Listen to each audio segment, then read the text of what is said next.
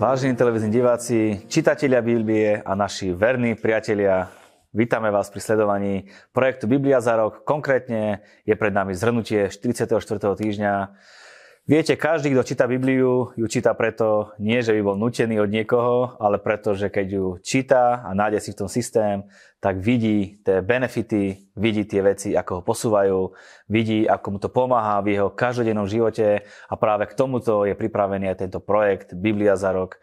A ak chceš aj ty mať viac porozumenia do Biblie, do čítania Biblie a chceš si vypočuť takéto krátke zhrnutia relácie, ktoré sa snažíme vykladať jednoducho a s porozumením. Odporúčame ti, aby si navštívil stránku bibliazarok.sk, kde sa môžeš zaregistrovať a môžeš s nami pekne, chronologicky, systematicky čítať Bibliu. Ďakujeme vám za vašu priazeň, za vašu podporu. Nám je veľkým potešením, keď vidíme to, ako sa stretávate, ako sa rozprávate o Biblii, ako vidíme to, ako Biblia mení vaše životy a ako vás posúva vpred. Mail infozavináč.bibliazarok.sk je pripravený aj na vaše otázky. Prečítame. Moja otázka súvisí s Malachiašom 3.24. Ako súvisí obratenie srdc otcov voči synom a opačne s kliatbou a prečo? A prečo práve otcovia a synovia? Ďakujem, nech vás Boh žehná. Malachiáš bol posledný píšuci prorok starej zmluvy. Záver jeho proroctva, keď hovorí o kliatbe, nemusíme priamo dať do súvisu obratením srdc otcov a synov a opačne. Celé proroctvo skôr kladie dôraz na obnovenie života a služby zákona a zároveň dvíha očakávanie Mesiáša. Môžeme to chápať tak, aby sa Izrael pripravil na stretnutie s Mesiášom, aby jeho príchod priniesol požehnanie a nie kliatbu, lebo prítomnosť Božia nie len žehná, ale aj súdi. Obrátenie srdc otca eh, k synom môžeme chápať v súvislosti s tým, čo Boh prikázal Abrahamovi a neskôr aj skrze Mojžiša, aby otcovia učili svojich synov, ako žiť podľa zákona a zase synovia, aby to od nich príjmali. Študujeme Evanília, sú štyri. Dnes budeme pokračovať v týchto štyroch evaníliách Matúš, Marek, Lukáš, Ján. Moje meno je Marian Kapusta, sledujete reláciu Biblia za rok. Hosťom 44. týždňa a jeho zhrnutia bude pastor Peter Minárik. Peťo, po týždni opäť ďakujeme za tvoju účasť, za tvoju podporu na celom tomto našom projekte a som rád, že si prišiel do nášho štúdia. A ja sa teším. Takže čo je pred nami dneska? Zase Evanelia. Prečo by sme si mali čítať, opýtam sa konkrétne, Evanelia? Prečo sú také dôležité pre náš život? Tak Evanelia je to radostná zväzť a ukazujú nám Ježišov život, ako Ježiš fungoval, ako sa choval a je to hlavný náš zdroj alebo príklad toho, ako máme nasledovať Ježiša.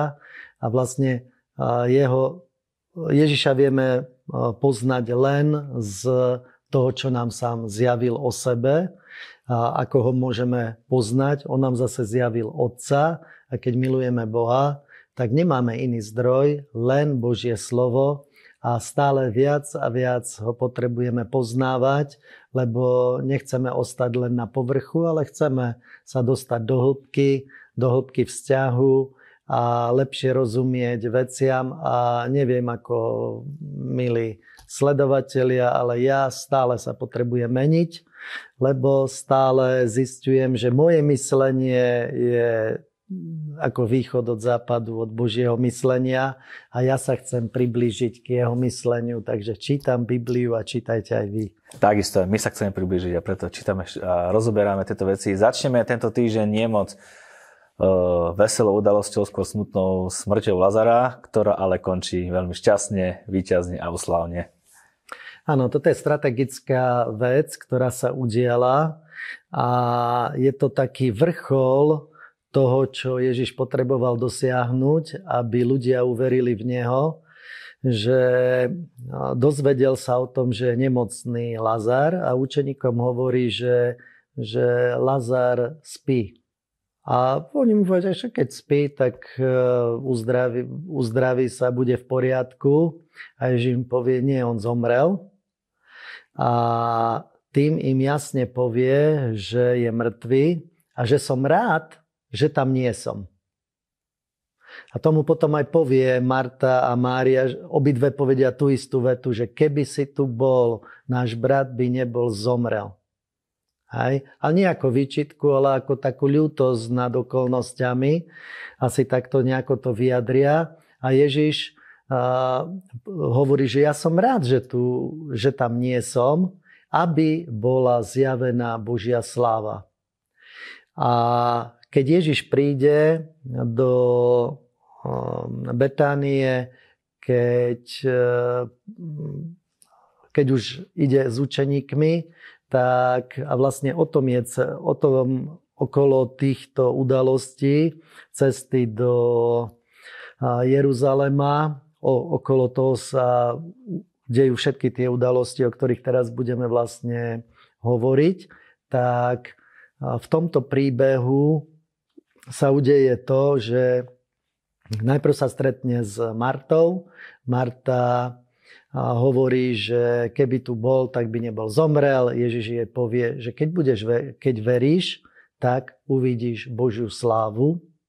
A ona vyzná vyznanie, že verí, že je Mesiášom, verí, že Lazar bude vzkriesený z mŕtvych pri poslednom súde. To znamená, čo sa týka viery, má správne vyznanie, vyzná Mesiáša, všetko to je veľmi dobré.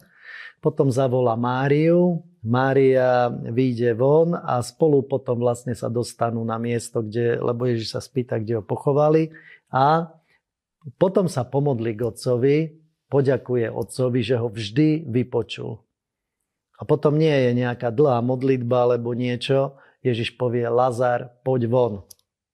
Pravda, že dal, predtým dal odvaliť e, kameň, tak Marta už zase, ale vieš čo, už smrdí, už to není teraz vhodné a tak, nebude to také voňavučké. Takže zase okolnosti nás nesmú odtrhnúť od podstaty veci a Ježiš vzkriesi Lazara z mŕtvych a toto je udalosť, lebo Židia verili, že keď aj predtým skriesil napríklad to dievča, tak to bolo hneď potom, ako zomrelo, čiže bolo to do pár hodín, čo zomrelo to dievča, kdežto tu, to bolo po štyroch dňoch. A Židia verili, že duša človeka je tri dní po smrti ešte v človeku, ale potom, že už je preč. To znamená, že toto bol taký zázrak, ktorý úplne menil všetko, lebo bol vzkriesený človek, ktorý už nebol, jeho duša nebola v blízkosti tela, takže toto bol jeden fantastický zázrak. A keď sa o tomto dozvedeli Židia, tak na základe tohoto veľkňaz vyriekol, že vy nerozumiete ničomu, jak to, že sme toto dopustili, že čo tu vlastne tento robí aby nezahynul národ, tak radšej nech zomrie jeden. Namiesto celého národa, aby nám vzali územie, tak musí zomrieť. To znamená, veľrada vyniesla tento rozsudok a odsúdili Ježiša a od tejto chvíle jednoznačne chcú zabiť eh, Ježiša a takisto povedali a pre istotu aj Lazara, lebo moc, eh, je moc živý, nemusí tu nejako moc chodiť, takže aj na toto sa rozhodli. Preto Ježiš eh, neostával v Jeruzaleme, ale na noc vychádzal potom z Jeruzalema. Takže toto je strategický zázrak, ktorý sa udial a na základe tohto zázraku množstvo ľudí uverili, že on je ten Mesiáš, že už není nikto iný, kto by mohol väčšie zázraky urobiť. A keď príde Mesiáš, či bude robiť väčšie zázraky, ako robí Ježiš. Takže na toto sa okamžite nahnevali farizei, zákonníci, celá veľrada zo závisti sa snažili Ježiša zničiť, podchytiť ho v reči a o tom sú potom tie ďalšie udalosti. Jedna zákulisná informácia, ďalej o, o Lazarovi nečítame, vieme povedať, či mu to skriesenie pomohlo nejako, alebo ako jeho život dopadol. Toto nevieme, jediná ďalšia zmienka je, že keď tam bol ešte Ježiš, tak bol tam aj vzkriesený Lazar na tej na tej večeri, potom už o ňom zmienku nemáme. Čítali sme podobenstvo o vdove a o sudcoch. Takže máme veľmi zaujímavé podobenstvo a to vlastne hovorí Ježiš na to, že sa treba neustále modliť, vytrvalo, bez ohľadu na to, že nám neprichádza hneď odpoveď a hovorí o jednom sudcovi a vdove. A sudca sa nechce zaoberať jej problémom a ani Boha sa nebojí, ani ľudí, proste je je si istý svojim postavením, ale táto vdova je dotieravá. To znamená, ona stále ho prosí, stále mu vyvoláva, stále mu posiela SMS-ky a tak ďalej. A on sa jej nakon, on nakoniec povie, že aby ma táto neotravovala, vypočujem ju. O čo viac vypočuje spravodlivý Boh svoje deti, keď k nemu volajú. Takže to je povzbudenie, aj vtedy, keď nevidíš vypočutie modlitby, že ďalej sa modlí a ja môžem zo skúsenosti povedať, že napríklad modlitba za rodičov alebo za deti, alebo sú modlitby, kde sa musíš modliť celý život, kým sa to nestane. Aj teraz máme jedno svedectvo v zbore, že jedna pani sa obrátila tesne pred smrťou, ale obrátila sa deň predtým, hovorila, že sa nechce obrátiť v noci mala nejaký sen a ráno už sa chcela obrátiť. Čiže Boh sa vie dotknúť a myslím si, že to je práve pre modlitby rodinných príslušníkov, že sa nevzdajú a modlia sa. Takže buď vytrvali v modlitbách. Farizej a mytník, alebo podľa toho, aký preklad čítame, modlitba farizeja a publikána. Jednoveto, kto boli farizej, kto boli publikáni a potom podstata príbehu. Publikáni boli svetsky rozmýšľajúci ľudia v spoločnosti, čiže mohli by sme ich nazvať neveriaci. A farizei to boli tí správni, tí, od ktorých si bolo treba bať, brať príklad, náboženská elita. A dvaja takíto sa modlia a Ježiš na tomto príklade ukazuje, lebo farizej, čo hovorí? On pekne hovorí, Postím sa dva razy do týždňa. Ja iba raz do týždňa. A modli sa každý deň, almužný prináša, všetko možné dobré robí, ale prvú vetu, čo povedal, že ďakujem Bože, že, som, že nie som taký, ako sú títo ľudia, že som lepší a že nie som ako tento publikán. To znamená, povýšil seba a modlil sa z takej nadradenosti a za tým potom sa modlí tento druhý len stál, ten publikán len v rohu a jeho modlitba je, že buď milostivý mne hriešnému a Ježiš sa spýta, čo myslíte, kto odišiel ospravedlnený spred Božej tváre? A povedali, že tento publikán a preto, kto sa povyšuje, bude ponižený, kto sa vie ponížiť, toho Boh povýši. Takže to je odpoveď. Za Ježišom prišiel jeden bohatý mladenec, ktorý odišiel celkom smutný po Ježišovej odpovedi. Áno, toto je veľmi pekný príbeh, lebo Ježiš, keď uh, odchádza, tak je tam napísaná taká zmienka, ktorá není, uh, ktorou sa Ježiš nevyjadril ku hocikomu, alebo není tak napísaná, že si ho zamiloval, že sa mu páčil, ale uh, mal určitý problém, lebo Jež, on, on dá otázku, ako dedične obdrží Božie kráľovstvo. Ježiš mu povie, že či plní zákon, on mu povie, že áno, na tomto sa zhodnú. A teraz mu Ježiš povie takú vec, jedno ti chýba. Predaj všetko, čo máš a rozdaj chudobným. A to není táto odpoveď, ktorú Ježiš dáva, dávajú konkrétne tomuto mužovi. To není všeobecná odpoveď na každého človeka, ale Ježiš rozpoznal, že jeho problém v nasledovaní pána je milovanie peňazí a to je to, čo mu bráni, aby mohol nasledovať Ježiša, tak preto mu povedal, aby všetko predal. To neznamená, že to isté máme robiť my, lebo nám to Ježiš nepovedal.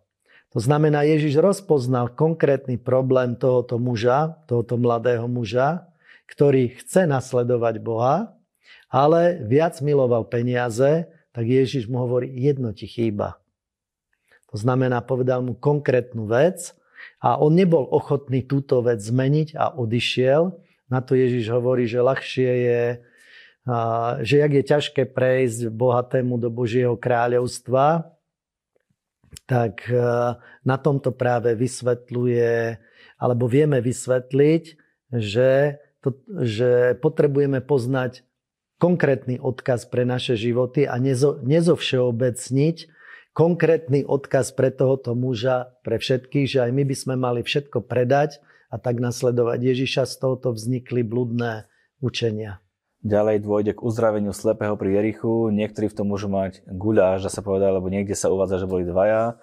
V iných evaneliách, že boli jeden. Matúš uvádza, že boli dvaja. Marek a Lukáš neuvádzajú prítomnosť toho druhého. Tak ako to bolo?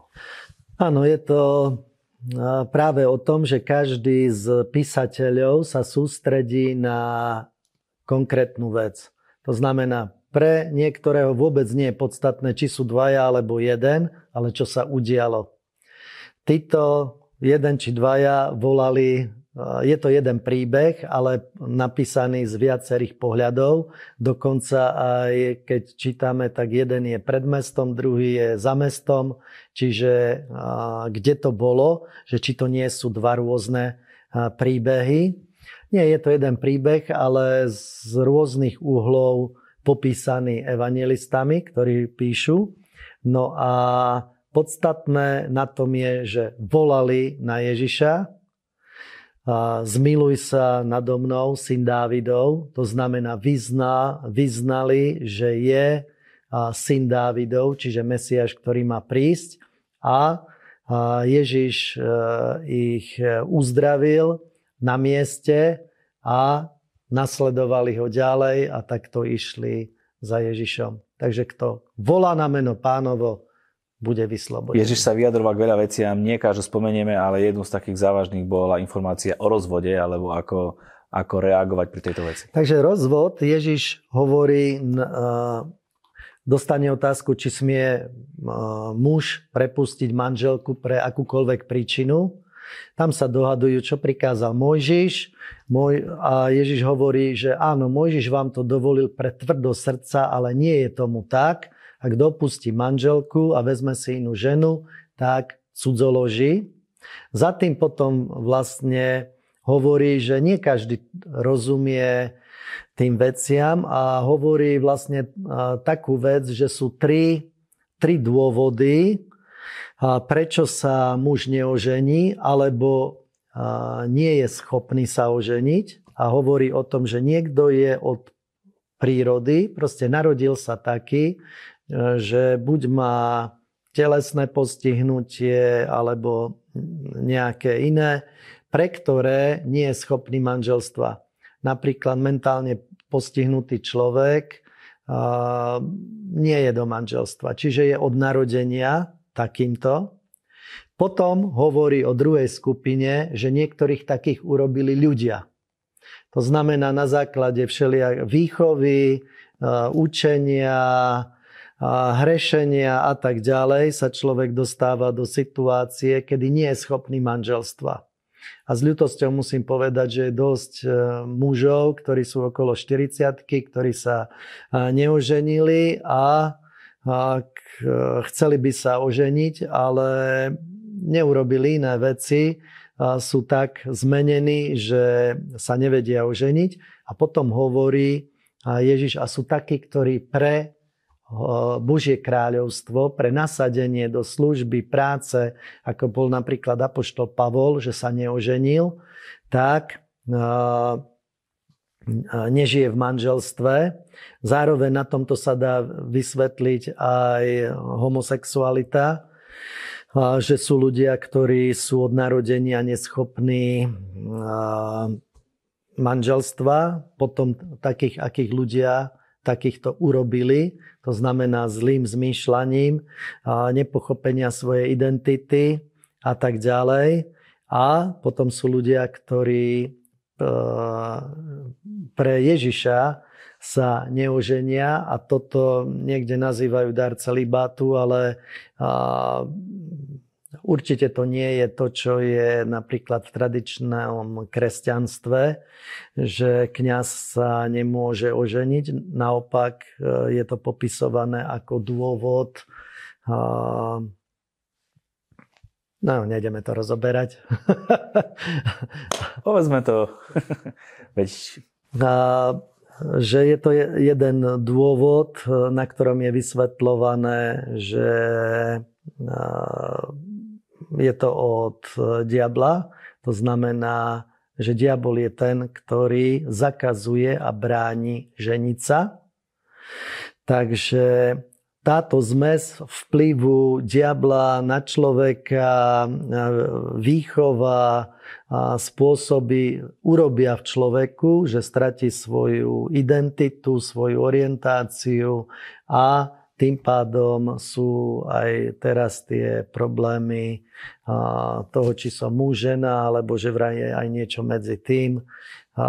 Jednoznačne Boh stvoril ľudí ako muža a ženu stvoril ich na Boží obraz a není tam nič medzi tým. Takže treba sa tomuto podriadiť a ten, kto je vo vzbure, príde k takýmto názorom a Boh ho vydá do klamstva a do seba klamu týchto vecí a je to jeho odsúdenie pre jeho život a kazí aj ďalších ľudí.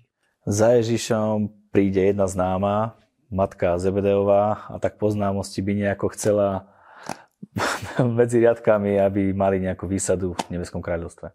Áno, je to pekné. Ona vlastne bola nejaká teta pre, pre Ježiša, lebo Jan bol, boli príbuzní, tak e, chcela, aby v nebeskom kráľovstve sedel jeden syn z jednej strany, druhý z druhej.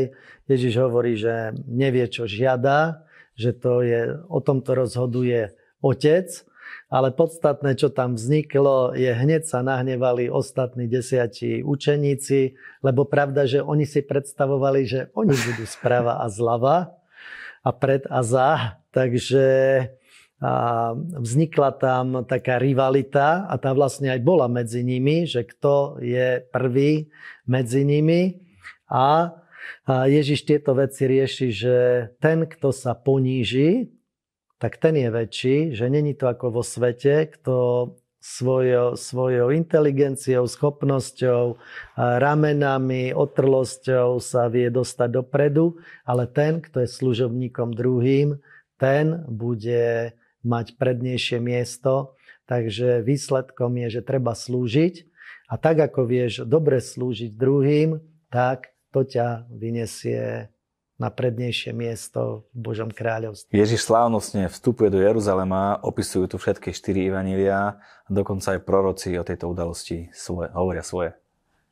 Áno, je to zaznamenané na viacerých miestach s trošku odchylkami, ale sú tam zo starej zmluvy vybrané miesta, napríklad, že Mesiáš príde na osľati, a presne toto sa naplní, Ježiš ich pošle zobrať e, oslíka, na toho ho posadili, a dávali tam, sekali listy paliem, dávali tam svoje rúcha a prehlasovali zase z, myslím, že je to 118. žalm, že požehnaný, ktorý prichádza v mene pánovom.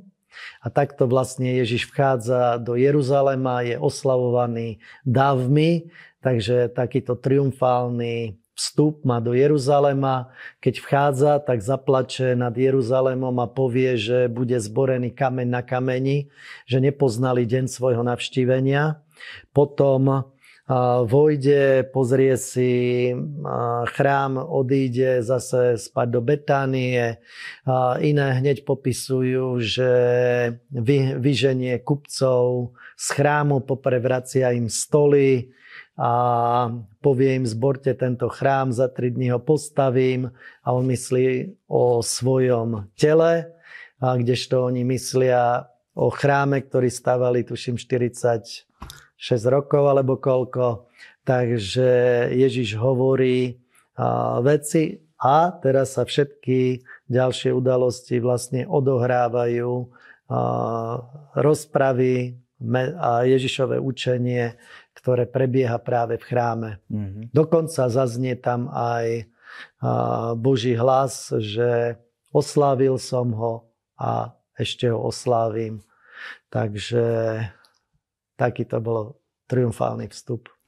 Prekliatie figovníka, celkom tiež veľmi zaujímavé. Ten figovník bol možno spôsobili, nespôsobili, ako to bolo s tým figovníkom a čo nám aj ten figovník reprezentuje? Ježiš povedal, že, je, že nepoznali deň svojho navštívenia a keď Ježiš ide, tak vidí figovník a príde k nemu a, a pritom nebol čas úrody a hľadá na ňom figy.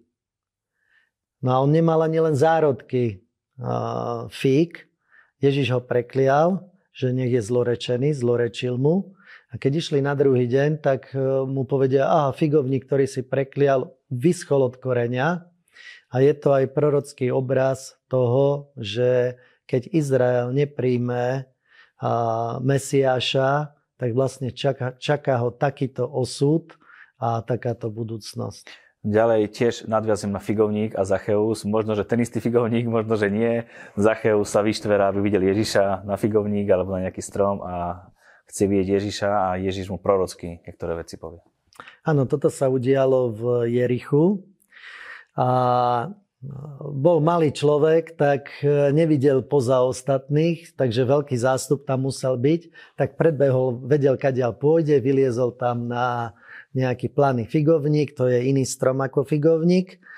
Ináč, keď sme boli v Jerichu, tak nám ho ukazovali autenticky od tej doby, pravda, že určite to je Presne iný strom. Takže všetko sa dá vidieť. Takže vyšiel a Ježiš mu povie, dnes musím byť v tvojom dome. Na to všetci tí, ktorí si mysleli, že Ježiš by mal byť v ich dome, sa urazili a tento, on bol hlavný mýtnik, to znamená, že oberal viacej ako ostatní a mal veľké zdroje. A keď Ježiš vošiel do jeho domu, tak mu ho, tak hovorí, prehlásenie povie, že keď som niekoho okradol, vraciam štvornásobne a polovicu svojho majetku dávam chudobným. A Ježiš mu povie, teraz prišlo Božie kráľovstvo aj do tohoto domu.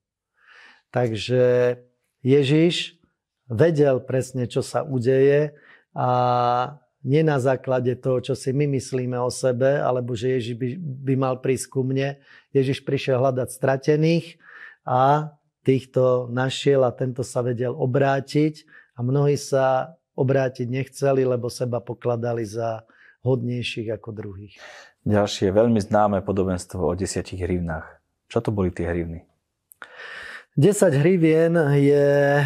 Uh, tie hrivny bola určitá suma uh, peňazí, ktoré dostali a je tu zaujímavé, lebo sú, je tu 10 hrivien a odišiel na cestu, dali im, aby s tým šafárili a keď sa vrátil, tak sú vlastne spomenutí traja. Jeden z tej hrivny urobil 10 hrivien. Druhý z nej urobil, rozmnožil ju na 5 hrivien. Potom sú není spomínaní tí ďalší a jeden prišiel a hovorí, že vraciam, takto je to zabalené, jak si mi to dal, tak ti to vraciam a je nazvaný lenivým a zlým služobníkom. A túto jeho hrivnu dali tomu, ktorý mal 10. Tak hovoria, ale on už má 10. Nie, nie, on už má 11. Lebo kto má, tomu sa dá. To znamená, že keď vieš rozhojniť veci v Božom kráľovstve, to, čo nám Boh zveril, tvoje talenty, schopnosti, možnosti, ktoré máš, tak Boh ti otvorí ešte väčšiu možnosť, aby si pracoval a keď účinne pracuješ pre Božie kráľovstvo, tak Boh ti zverí viacej veci, lebo chce, aby si ich ešte lepšie rozmnožil. A ten, kto si myslí, že však aj ja mám, ale nič s tým nerobím, tak môže sa stať, že aj o to mhm. príde. Mm. Ježiš sa chceli viackrát nachytať, chceli ho nachytať na rôznych otázkach, v podstate nikdy sa nedal a jedna taká otázka bola ohľadne toho, či je dobre platiť dane, či nie je dobre platiť dane, komu platiť dane a takú zákernú otázku celkom položili. Áno, farizei prídu, chcú zlapať Ježiša, aby ho obvinili, aby ho mohli odsúdiť, lebo hlad, nič na ňom nevedeli nájsť. tak museli nájsť nejakú rečnickú vec, aby ho nachytali na nejakých slovách. A Ježiš im povie, čo, čo vy pokrytci, čo chcete, ukážte mi peniaz, či je tam obraz. Takže čo je Bohu, dajte Bohu a čo cisárovi, dajte cisárovi. Totiž keby Ježiš povedal, že netreba platiť, tak ho obvinia, že a, nepočúva cisára. Keby povedal, viete čo, my cisárovi platiť, a, že máme platiť cisárovi, tak zase ho obvinia, vidíš to, on slúži cisárovi a nie Bohu, tak zase ho obviníme preto. Takže Ježiš vždy vedel dať správnu odpoveď. Niekedy dal aj proti otázku, a to bolo napríklad práve v tej veci, keď sa ho takto vypitovali, tak on im hovorí, že dobre, teraz sa ja vás pýtam, že či syn, keď príde Kristus, čiže Mesiáš, či, je, či bude synom? Dávidovým predsa. Jasne mu odpovedia a on praví, dobre. Keď je Dávidovým synom, ako to, že ho Dávid nazýva svojim pánom? Keď je jeho syn, ako to, že je aj jeho pán? A nikto mu nevedel odpovedať a už sa ho nikto na nič nepýtal, lebo zistili, že keď dajú hociakú otázku, tak oni z toho výjdu ako blbí. Takže takýmto spôsobom ich vedel Ježiš zastaviť skrze slovo a skrze Svetého Ducha, ktorý bol v ňom. Ako to bude v nebi? Nastáva v spor o skriesenie medzi farizejmi a saducejmi. Jedni veria, že je v zmrtvých stane, druhí e, veria, že nie je v zmrtvých stane. A bol tam ten príbeh o tom, že jedna žena mala viacero mužov, že ako to bude pri skriesení, že ktorý bude jej aktuálny muž, či ten prvý, tretí alebo ten posledný. Tak Saduceji, oni uh, verili na to, oni verili len piatim Mojžišovým knihám a prorokom neverili. To znamená, boli to podstate neveriaci ľudia s náboženským e, postavením. A práve na toto chceli nachytať Ježiša, že mu povedali tento príbeh. Sedem synov, jedna žena prešla všetkými a teraz no v nebi, ak to bude. A on hovorí, že blúdite, lebo nepoznáte ani Božie slovo, ani moc Božiu. A vysvetlím z piatich Mojžišových kníh, že Boh je Bohom živých. Boh je Bohom Abraháma, Izáka, Jakoba a Boh predsa není Bohom mŕtvych, ale živých. A tým im vysvetlí, že aj títo sú živí, teda existuje vzkriesenie. Ďalšia otázka, veľké prikázanie. Ktoré je najväčšie prikázanie? Ďalšia, ďalšia tak, taký sport tam nastal, že je jedno z najväčších prikázaní, ktoré je. Tak na to je odpoveď, a, ktorá prichádza, že milovať Boha celým srdcom, celou dušou, celou silou a tomu podobné, nie sú na jednom mieste, je milovať svojho blížného ako samého seba. Takže v jednom z tých príbehov, lebo je to na troch miestach, tak hovorí, že áno, že si blízko že blízko je, teba je Božie kráľovstvo a už sa ho potom na nič nevypitovali. A ja sa ťa už asi tiež na nič neopýtam, lebo náš čas vypršal. Ďakujem veľmi pekne, bola to veľmi dobrá, svieža debata, pocitovo u teba. Dobre, odovzdali sme, čo sme chceli? U mňa je, že málo, ale čas dovolil toľko. Ja viem, že vy, pastori, by ste vedeli k každej otázke rozprávať pri najmenšom 20 minút, 10 minút bez problémov a musím povedať, že pre každého z pastorov, ktorý tu na príde, je veľmi obťažné rozprávať krátko a stručne na otázky, ktoré máme pripravené, ale musím aj to povedať, že im to ide veľmi dobre a myslím si, že aj naši diváci dajú zapravdu, že naozaj tie odpovede, ktoré dávajú, sú stručné pre nich možno nedostačujúce, lebo majú kilometre kázni pripravené vždycky, ale nám to veľmi pomáha, takže ďakujeme. Teším sa tomu. My vám ďakujeme za vašu podporu, za vašu priazeň. Ďakujeme, že nás stále podporujete, nie nás, ale tento projekt, aby bol dodávaný do domácnosti a je bol dodávaný k ľuďom, ktorí chcú čítať Bibliu a aj tým, že je vaša podpora, tak vieme rásť, vieme sa dostávať k ľuďom, ktorí potrebujú čítať Bibliu, takže vám za to veľmi pekne ďakujeme a Peťo, tebe ďakujem za tvoj čas a uvidíme sa ešte na budúce. Bolo mi cťou, budem sa tešiť. Prajeme úspešný týždeň pri čítaní Biblie. thank you